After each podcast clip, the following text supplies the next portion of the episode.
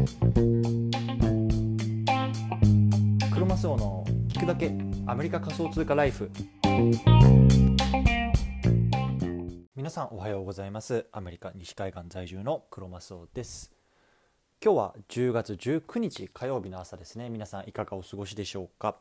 今日も早速聞くだけアメリカ仮想通貨ライフ始めていきたいと思います。よろしくお願いいたします。今日のテーマなんですけれども今日はアルパカファイナンスの NFT アルピーから学ぶ NFT の運営方法と新米クリエイターでも参考にできるなと思った3つのこと。こういうのねテーマで話していきたいなと思います。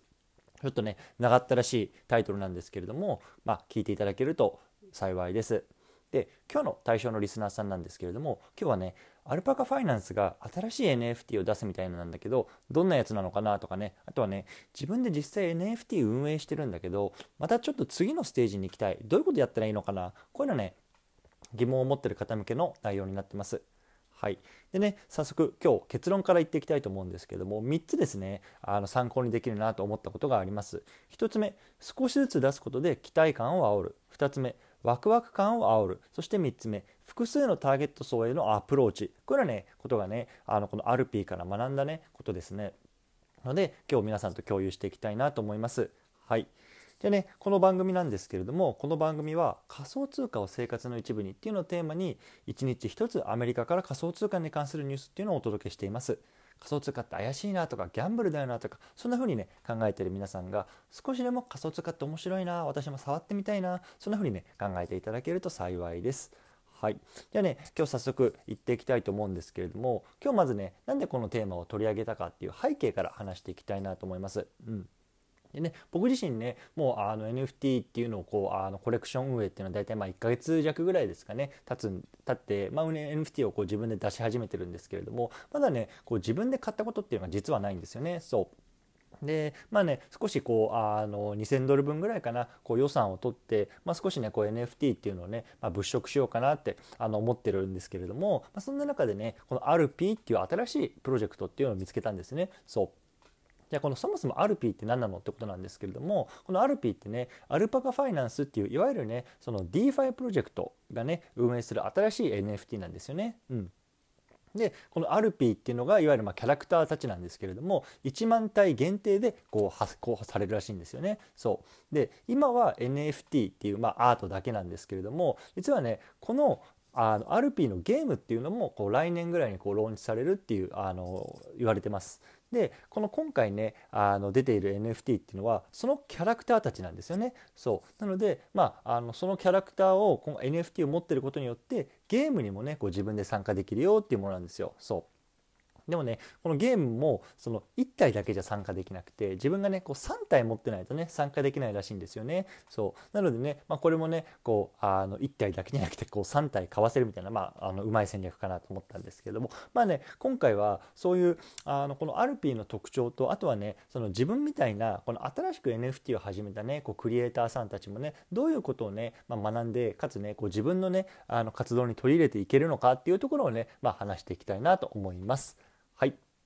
じゃあね、あのまず1つ目、どんなことが参考にできるのかなと思ったんですけれども、1つはね、こう少しずつ出すことで期待感を煽るっていうところなんですよね。うん、でこれどういうことかっていうのを説明していきたいと思います。で、これさっき言ったみたいに、実はね、このアルピーっていうのはこう1万個のあのアートがあるんですよね。そう。ただね、あの一気に1万体全てを販売するわけじゃなくて、5000体ずつねこう販売するんですよ。そうで最初の5000体はバイナンススマートチェーンっていう、まあ、あのスマートチェーン上で販売しますよと。で残りの5000体はイーサリアムスマートチェーンっていうところで販売しますよってこう別々のあのスマートチェーンを使って販売すると。しかもこれ販売の開始日っていうのが異なるんですよね。うん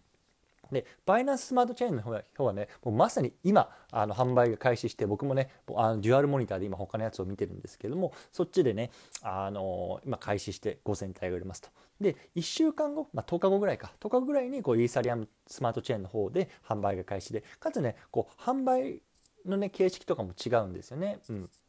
そう。なので例えばねあのバイナンススマートチェーンの方で買えなかったからじゃあ次はイーサリアムの方で買ってみようとかっていうねこうねあの期待感をねこう少しずつ出すことで煽ってるんじゃないかなと思ったんですよね。そう。なのでこう少しずつ小出しにしていってあのお客さんのこう期待感を煽る方法っていうのはねまあこれ我々のね新しい新米クリエイターでもねまあ真似して取り入れることができるポイントかなと思いました。はい、でね1つ目言ってみたんですけれども次ね2つ目3つ目話していきたいんですけれども一回ここでチャプター区切ります。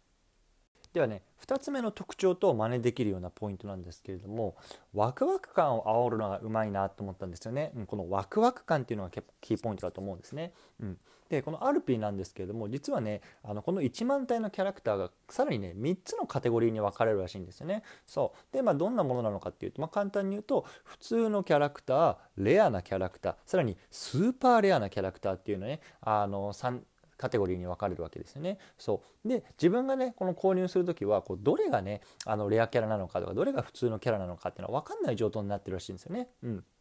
でさこれってさなんか自分たちがさ僕が子供の時の例えばポケモンのカードとかさやってたんですけれどもなんかああいう時の感覚に似てるんですよね。例えばさ買ったさ袋の中にさ10枚とかカードが入ってるわけですよね。でそのカードさ開けるまでさ何が入ってるかわからないしもしかしたらそこにさこうキラキラ光るカードが入ってるかもしれないとかっていうねそういうこうワクワク感というか高揚感みたいなのがあったんですよね。そう。でこういうのがねこのアルピーの中にもこうあるなって思ったんですよね。そう。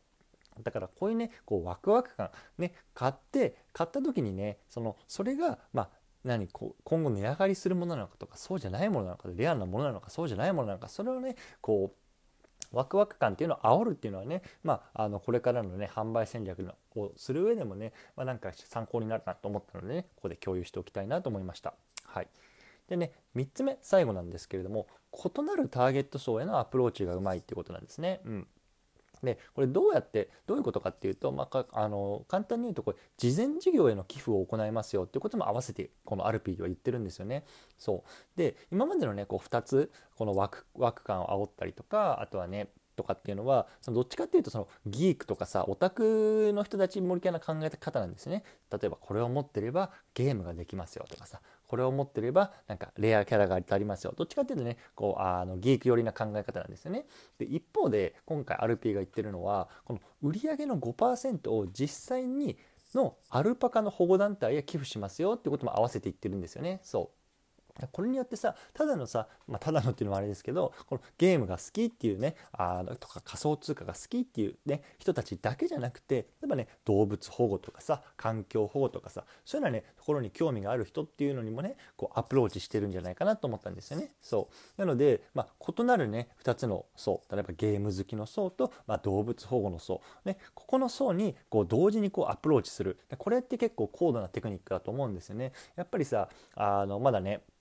この知名度がないうちとかっていうのはもうどっちかっていうのはもうこうターゲットを絞って絞ってっていうようなね、あのー、戦略が多分うまくいきやすいと思うんですけれどもやっぱりこのアルパカファイナンスぐらいこう知名度もあってかつねあのまあ、知名度のあるところだとやっぱりこうやってね異なる層へのアプローチをしてもこうお客さんを取り入れることができるというところもねうまいなと思いました。はいじゃあね今日はねあのこのぐらいでしたいと思うんですけれども最後まとめていきたいと思います。はい今日のテーマなんですけれども今日はアルパカファイナンスの NFT アルピーから学ぶ NFT の運営方法と新米 NFT クリエイターでも参考にできると思った3つのことこういうのねテーマで話してきました。1つ目少しずつ出すことで期待感を煽る。2つ目ワクワク感を煽る。そして3つ目複数のターゲットへのアプローチ。これねところがね、まあ、参考になったし、まあ、僕自身も取り入れられるかなと思ったので皆さんと共有しておきました、うん。まあ、つまるとこねやっぱりこうアートを出すだけじゃなくてのストーリー性ですよね。これを持つことで将来どうなっていくのかとかねあのこれ買って買ってあげたいなってねこう思ってもらうねこうストーリー性っていうのをどう出していくかっていうのはねここはね、まあ、あの非常に重要だなっていうところをね改めて思い出され思いあの知らされたねあの内容でした。皆さんもね是非参考になってれば嬉しいです。はい。ということでね今日の合わせて聞きたいなんですけれども今日はねポケモンカードに夢中になった人が仮想通貨にはまる3つの理由これはねテーマで話した回があります、うん、これもねさっきのあのワクワク感じゃないんですけれども昔ねちょっとこういうコレクターこれ色ねカードとかさこうガチャガチャとかさあのコレクトしてた人はねこう仮想通貨とか NFT ってハマりやすいんじゃないのっていうところをね、まあ、僕なりに話してみたかあの回があるので是非聞いてみてください。はい、で最後ね告知だけさせていただきます。僕はねえっと Discord のグループをねあの先週末に立ち上げましたで、まあ、あの僕ら運営している Samurai Animal Planet っていう NFT のねコレクションの、 Discord グループで、まあ、そこではねこうあの自分のこう NFT をこう紹介したりとかあとはね今回こう今後こういうことやっていきたいですよみたいなところをこう情報交換するような場になってるのでもしね興味がある方は概要欄にね Discord のあの URL 貼っておきますので是非覗いてみてください。ということでね、今日は火曜日ですね。まあ、あの体調に気をつけてコツコツやっていきましょう。お疲れ様です。